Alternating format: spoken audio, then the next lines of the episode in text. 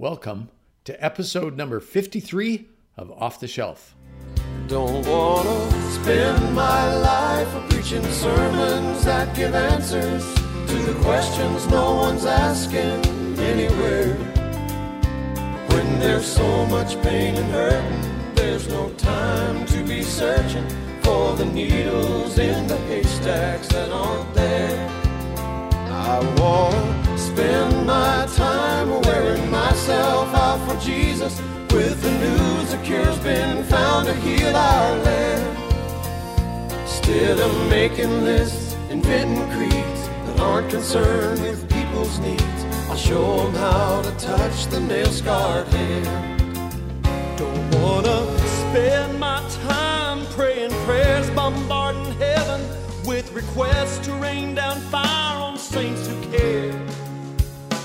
In our methods we may differ, but if Christ the Lord we live for, may we not forget the enemy is out there.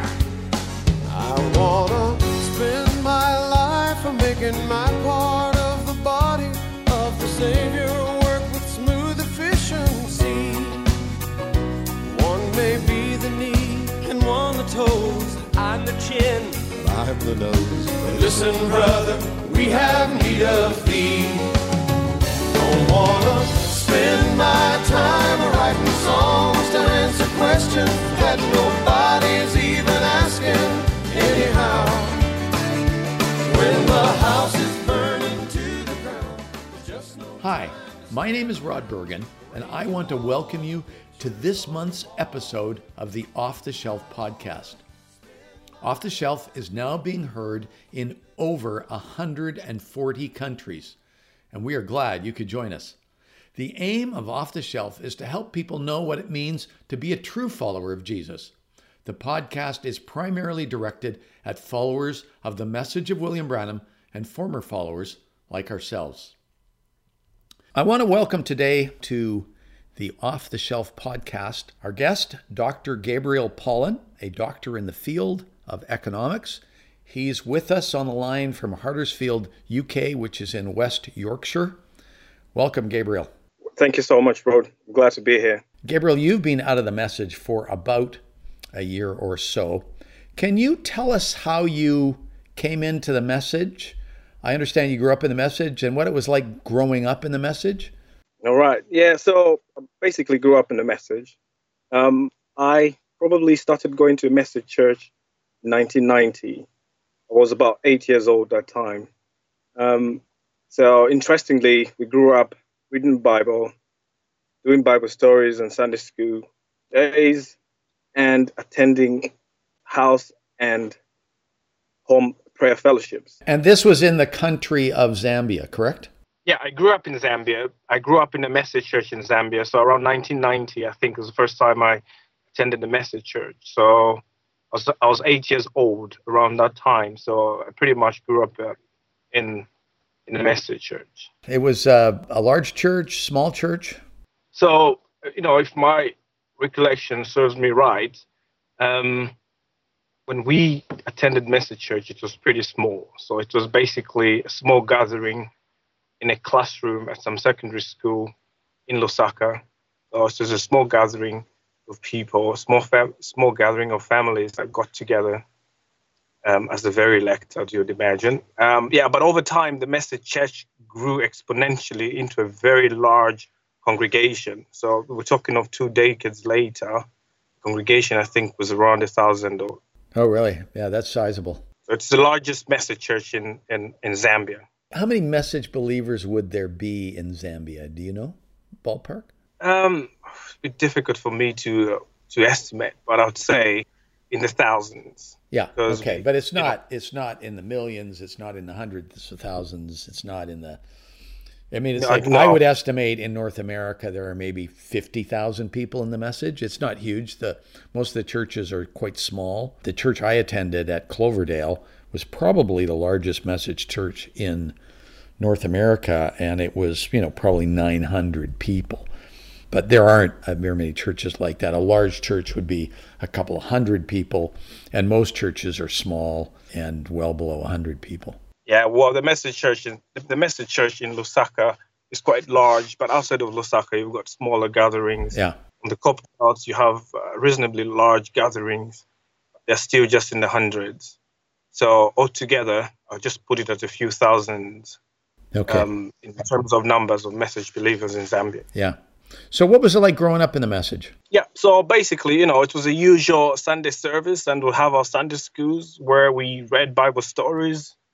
Um, especially the earlier part of, our, of of my time growing up in the message, I remember we'd read stories of Joseph, we'd read stories of of David, of Samson, and so forth. It was interesting, and it didn't seem um, out of this world.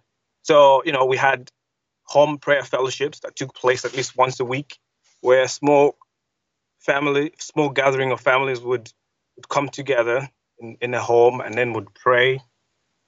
But what was unusual about these gatherings, I think, in terms of the whole neighborhood or community perspective, was that we really made lots of noise.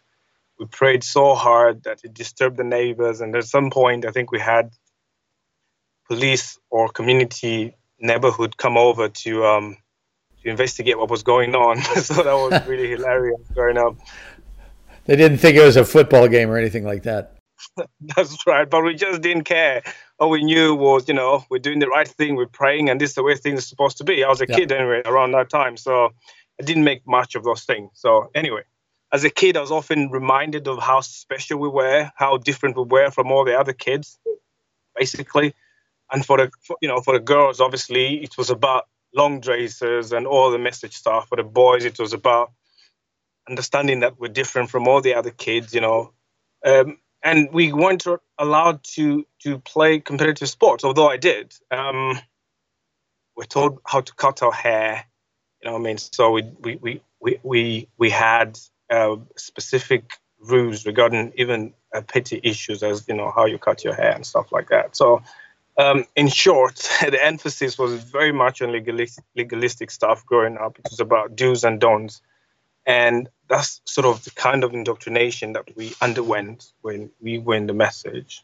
So, but when you said you were different, different is better, correct? Yeah, so different within the message context was something that was better, was something that that must be interpreted as correct way to to live basically so we're different we were elect we believed something special something that wasn't given to everybody else and right from a very tender age those are the kinds of messages that you'd get and you'd grow up looking at your friends as you know inferior they went to all these denominations and you thought well they go to these denominations they don't have the truth even at a very young age i could recollect my early teenage years uh, thinking of myself as being a very, very special uh, uh, person Uh-huh. to be Yeah. part of the message. Uh, and obviously, you know, we never celebrated Christmas. So those, those are some of the things that were really coming out. So the time when our friends would be celebrating Christmas, buying and exchanging presents, we, you know, we, we, we wouldn't. So, did, did you feel uh, ripped off? Well, well, as a kid growing up, sometimes you'd feel bad, but you know they'll teach you in the message that you know Jesus wasn't actually born on 25th of December, and that Christmas was rather a pagan holiday. So, so as a kid, when you're told those things, you you feel bad that you can't celebrate with other kids, but then you understand because you're special. But no, but the fact that William Branham celebrated it, nobody ever made a point of that or talked about that, or or you weren't aware of that. to, be honest, I wasn't even aware that Wi- William Branham himself celebrated Christmas. Um, it's only it's only very recently that I actually came across the message when I started reading the message pretty deep. That I came across the message of William having William Branham having celebrated Christmas and having had Christmas trees and so forth. That one, that was a bit of a surprise to you. That was a huge surprise. So the first thing I did actually was to get in touch with my with my with my friends from Zambia to say, guys, have you come across this? Do you make and I didn't get one answer from from from all of them. I, each one of them gave me their own views. And one of the things, for for example, that uh, came out from one of the people that I've always thought of as a mentor growing up was that look, what the prophet did and what we must do are two different things. So that God gave the prophet wisdom to do certain things, and we don't have that wisdom, so we shouldn't dare. Wow. you grew up listening to William Branham's life story. That's right. We grew up listening to William Branham's life story, and it was an exceptionally touching life story in the sense that it's, it's one of those stories that would draw you in. First of all, you are reading this story from the perspective of uh, the understanding that William Branham is a prophet that came to to to the last to to to you know to the end times to reveal a very special message to a very special group of people, and you were lucky to be part of this group. So when you read the story of this particular individual and how, for example, God would have punished him by taking away his wife and child um, and how he tried to commit suicide basically by touching a high voltage electricity pole or transformer, yeah. and how God spared him because he had a purpose for him. Mm-hmm. And you know, it's, it's, as, as as a child growing up with these kinds of stories, you you literally begin to associate uh, supernatural with this particular person, and you, you know you begin to have all these emotions uh, and attachments. So, you know, growing up, those are some of the things that they emphasize about the life story of William mm-hmm. Branham, how in the, you know, on, on the whole, William Branham was a very spiritually learned person who experienced supernatural um, things. Yeah, yeah, exactly. um, you know, growing up as kids as well, would walk around and would see some funny shaped cars and would would think about the egg shaped visions, would think about all the different prophecies that are being fulfilled, sometimes not really understanding the full recollection of, of, of, prophecies, but we'll go on and say, see, that's what the prophet said. When you see cars that look like that, we'll see cars that look like eggs. yeah, yeah. Have you seen our video on uh, egg shaped cars? Yes, I have. Yes, indeed, I have. well, actually, we, we had fun with that one. yeah, absolutely. I absolutely enjoyed that one. Yeah, so you know, although in a way, we, you know, we, we grew up quite liberally in terms of you know the kinds of friends we made. Although we were um, very cautious about how how deep those friendships were, what stood out for us was that you know you could be friends with people because you go to school with them, but we we would never talk much about our, our beliefs. Sometimes I think as a child I was scared. I didn't want to lose friends once I started to tell them about what it is I, I specifically believed in, so forth. So I remember as a kid having all these debates about Christmas, for example, and why Jesus wasn't born on that day. And then suddenly, friends of mine were laughing at me and saying, "Well, okay, fine. Jesus wasn't born on 25th of December, but he was born someday. So when which day do you actually celebrate?" I said, "Well, wait a minute. Jesus Christ, the Lamb of God. So we know that he was born around April because that's the time that that sheep uh, deliver." Go what? What are you talking about? according to the prophet. So my friends would be like, okay, I don't know what you're talking about. Yeah, of course, so, that's not in the Bible either, right? Absolutely, absolutely. So you know, we always, I mean, we we basically grew up very weird people in a, in a in a particular sense because we're very different from everybody else in terms of our our belief system. So growing up in the message, you know, wasn't at all negative in the sense that we made friends, we we had some laughs, had a reasonably uh, fantastic childhood, but at the same time, we held to this belief system that imposed a sense of superiority complex upon us, to, to indeed look down upon others. So that's basically what I can say about you know my childhood and the message. So you grew up, you started going to university. When did you come to England?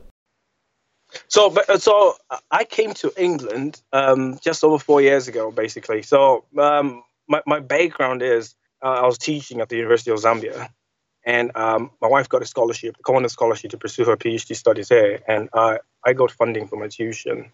So we came here to, to, to just do the PhD together and to be together.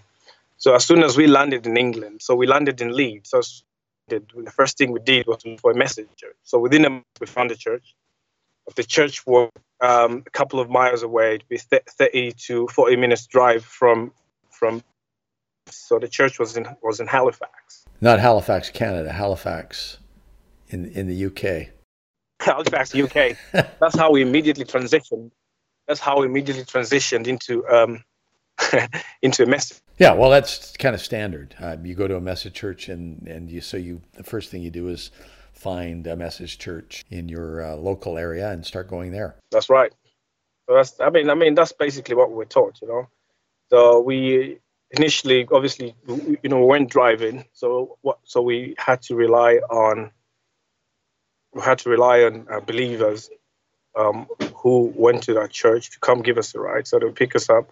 And people in the message are, for the most part, very welcoming and friendly and loving to people who are in the message. That's right. That's right, Rod. I mean, I can't agree with you more there.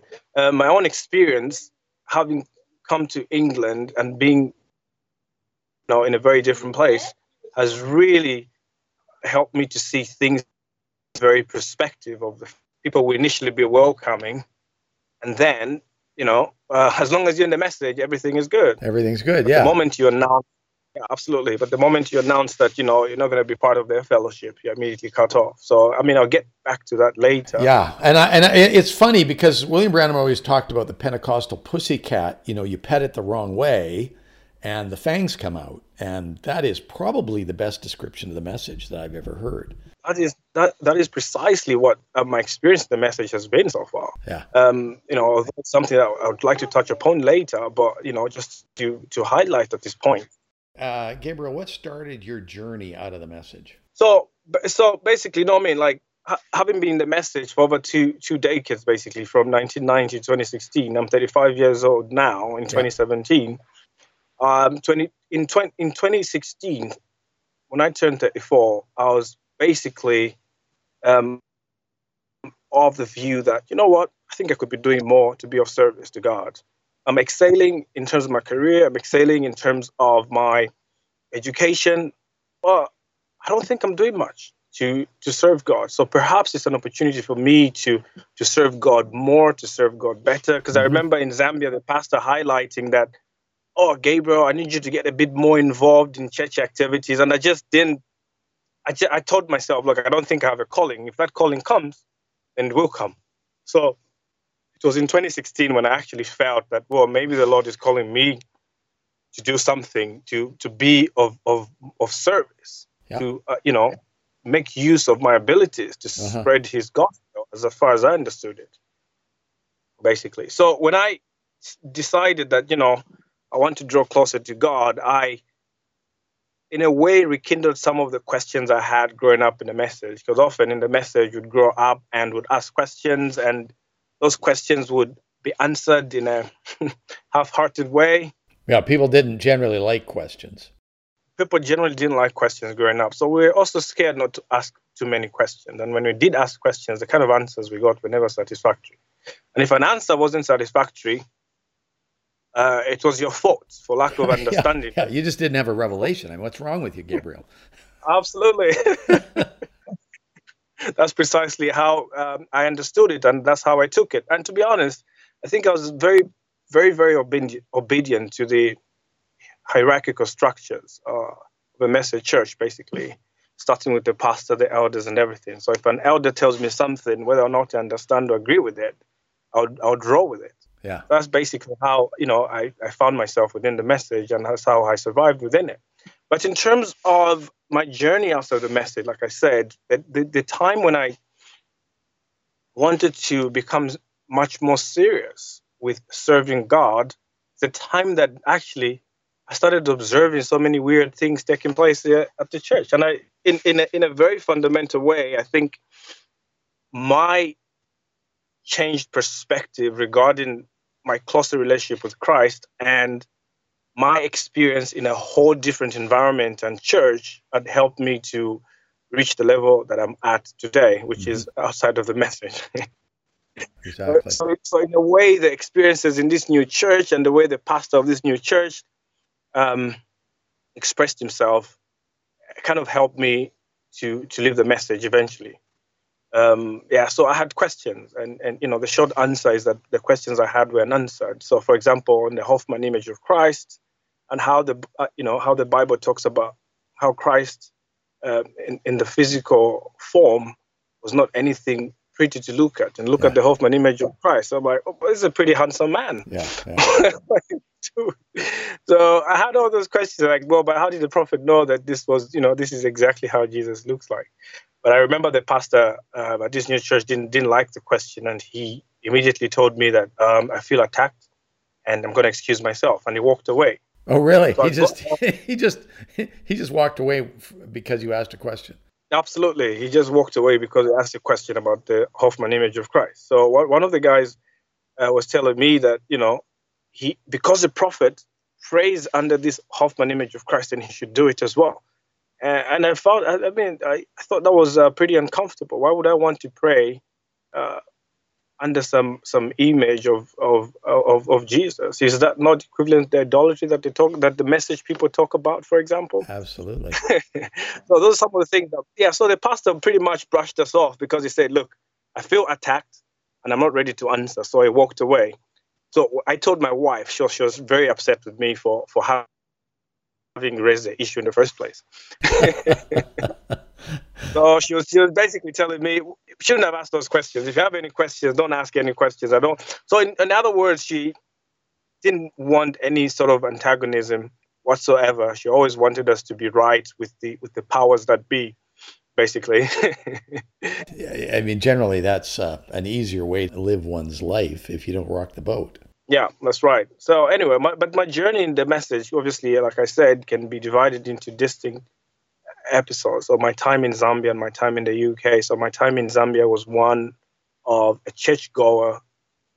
You know, I never attempted to to ask any serious questions. I just went to church and I enjoyed being in the company of people. Although I maintained a, close network of, of friends from from college, from from from university, from work outside of the message context. Um, yeah. So, but when I came to the UK, I found myself ex- exclusively in the message community. So what we actually did here in the UK was because Halifax was far away from Leeds compared to where most message people lived, because most message people lived in Huddersfield. And because we needed help with the kids in times of academic distress. yeah, yeah, it's a lot of work. um, absolutely. So me and Claudia decided that, you know, it should be best to move to Huddersfield. So we moved to Huddersfield in order to be closer to the message folk and in order to be closer to the church. So we had no business living in Huddersfield whatsoever. So the main reason we came to Huddersfield was to be uh, within the message community or the message support system, basically. And, and how large is that community in Huddersfield? Well, just a, a handful of, of, of, of, households, to be honest. It's not so. So the message church in Halifax is just uh, a couple of just a couple of people. It's not a very big church, yeah, but okay. I think I think my, my three years there has seen it grow quite substantially. Uh, when we started there, it was just a pastor's family, um, uh, some deacons, or two deacons, uh, so something like that. So that so the so the message church in Halifax wasn't very large, mm-hmm. At least in comparative terms with the one in Lusaka.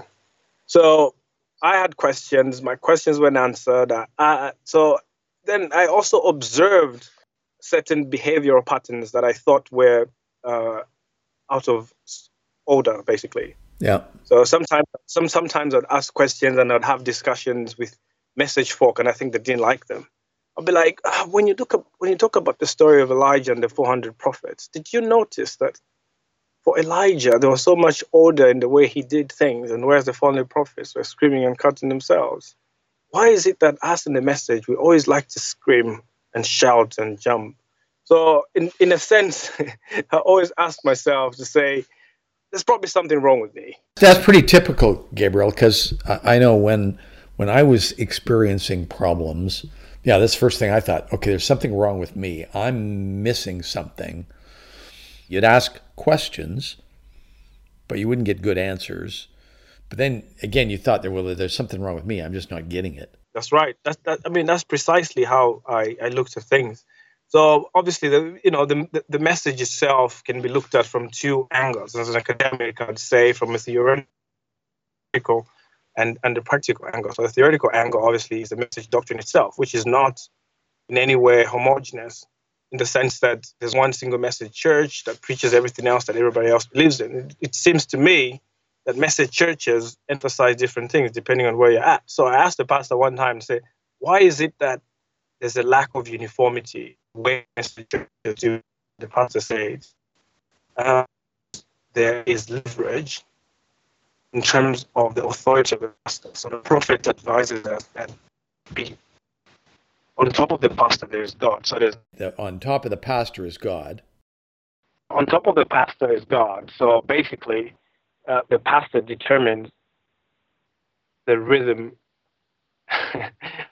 the rhythm and the you know direction. the behavioral pattern. Absolutely, the rhythm, direction, and behavioral pattern of the church, and this is uh, pretty much what the pastor explained to me. So, well, for, for me, having seen the way things were done in Zambia, where an authoritative type system was established, I could very much uh, associate with the, what the pastor was saying. So I understood what he said, I believed him, and I kept quiet. Yeah. so as as I always did, basically. So you know, all those questions were bugging me. So that's the theoretical side. What about the practical side?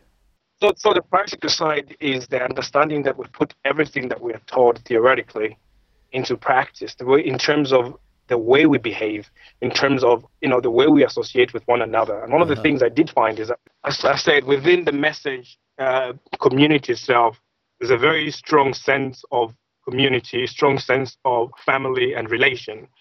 And I, I, I did indeed profit from that sort of close attention to the welfare of message members. Uh, so we, we appreciated that. We could trust our kids with message people. Me and yeah. Claudia would go on holiday, come back, and we'll find our kids well looked after, well yeah. fed. Yeah, yeah. And, and it's like uh, Mormon communities and, have and the so same forth. thing, so and Jehovah's Witness communities have the same thing. They look after each other. Absolutely. So the message people would look after us, and I'd always tell Claudia, I say, "Well, nothing like that," because I was in a new place in a different environment. Whereas in Zambia, I had family and everything, so I didn't have any use upon anybody else apart from my family. Here, so yeah. So when people provided the the strong, so when people provided the, strong support system, we really appreciated that. So that's the way it was. So the practical aspect of the message was as far as message community was concerned, people were very close. But the pastor uh, had very strong views about so many things anyway.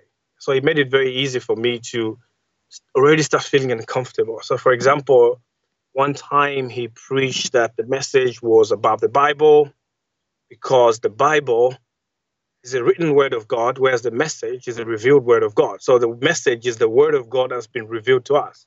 I found that statement very, very disturbing. Although he denies it today that he never said those things, he confirms it by saying what he said, in fact, was that the message is an absolute interpretation of the Bible. So to me, makes no difference. Absolute revelation, absolute interpretation is one and the same thing. Yeah, and and also from from from my standpoint, when I look at it, I think that most people who are message followers exalt William Branham's word above the Bible because if you run into a disagreement between the Bible and William Branham, you always go with William Branham. So therefore, his word is above the Bible. And people say, well, and this is where we got the name for our podcast. Just take that passage in scripture, put it on the shelf, and just leave it there, and God will eventually show it to you. And you end up with a lot of stuff on the shelf because William Branham always trumps the Bible. Exactly which is why eventually I think I started feeling uncomfortable because the more I had uncomfortable questions, the more I had to put them on the shelf, as you as you say it, and which is something that I think that that became increasingly disturbing for me. Um, so would put things aside or, or would just not come back to them altogether. I said, you know, so anyway, one of the other things I think, one of the light bulb moments I think that hit me was the emphasis on mixed race marriages. I come from a mixed mixed race background myself, and the emphasis on mixed race marriages was something that was really really disturbing for me to say that William Branham was preaching against mixed race marriages. So I so growing up, I had read some passages, but then I'd forgotten. And then I was discussing this with my dad. I Said, why would the prophet say that black and white shouldn't marry? we have a scripture for that. And my dad would be like, no, the prophet never said that. It's been taken out of context. What the prophet meant was that should marry your kind because you understand each other and so forth and so on. So I, I went to the messages. I read exactly what William Branham had to say on mixed race marriages, and it was black and white. Yeah, was, yeah, absolutely. And and guys that preach his his what what he preaches, like Donny Reagan, have been called extremely racist. In fact, Donny Reagan was called the most racist pastor in, in the U.S. because of him preaching what William Branham preached.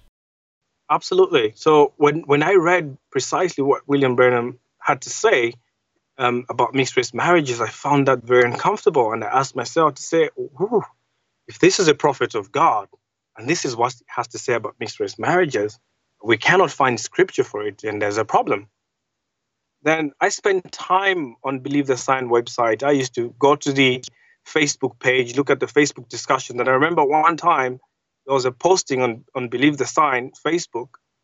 I was talking about education and how William Branham was anti-education, and there was condemning uh, the, the Believe the Sign advocates. And I was saying, well, look at me. I'm a message believer. I'm doing my PhD, and there's nothing wrong with it.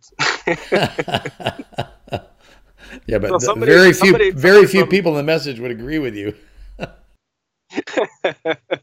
so somebody from uh, yeah, so somebody from you know so, someone I think who had left the message wrote to me and said, "Oh, Gabriel, you tell me something. What is it about William Branham that convinced you?"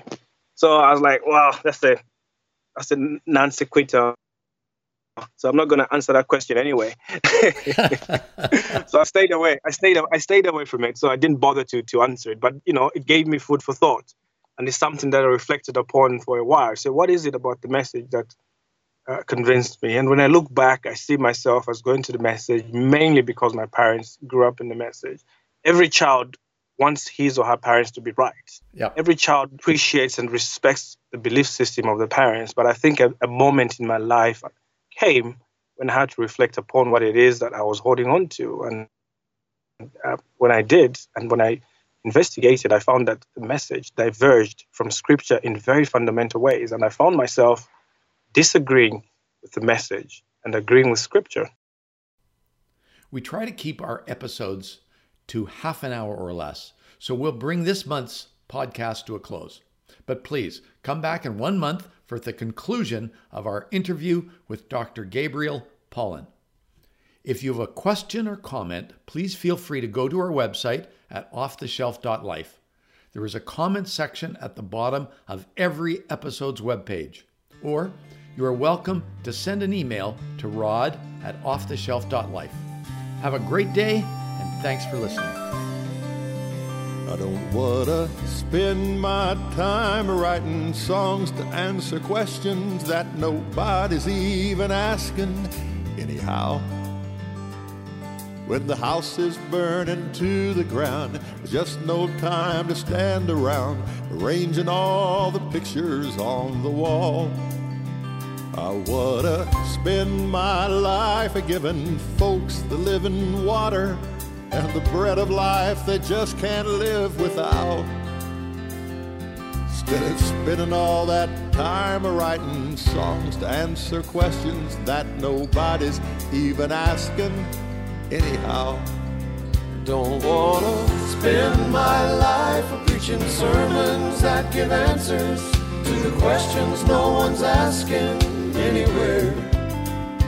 When there's so much pain and hurting there's no time to be searching for the needles in the haystacks that aren't there. I won't spend my time wearing myself out for Jesus with the news a cure's been found to heal our land. Instead of making lists, inventing creeds that aren't concerned with people's needs, I'll show them how to touch the nail-scarred hand. Don't wanna spend my time praying prayers, bombarding heaven with requests to rain down fire on saints who care. In our methods we may differ, but if Christ the Lord we live for, may we not forget the enemy is out there. I wanna spend my life making my part of the body of the Savior. Work with smooth efficiency. One may be the knee, and one the toes, I'm the chin, I'm the nose. But listen, brother, we have need of thee. Don't wanna spend my time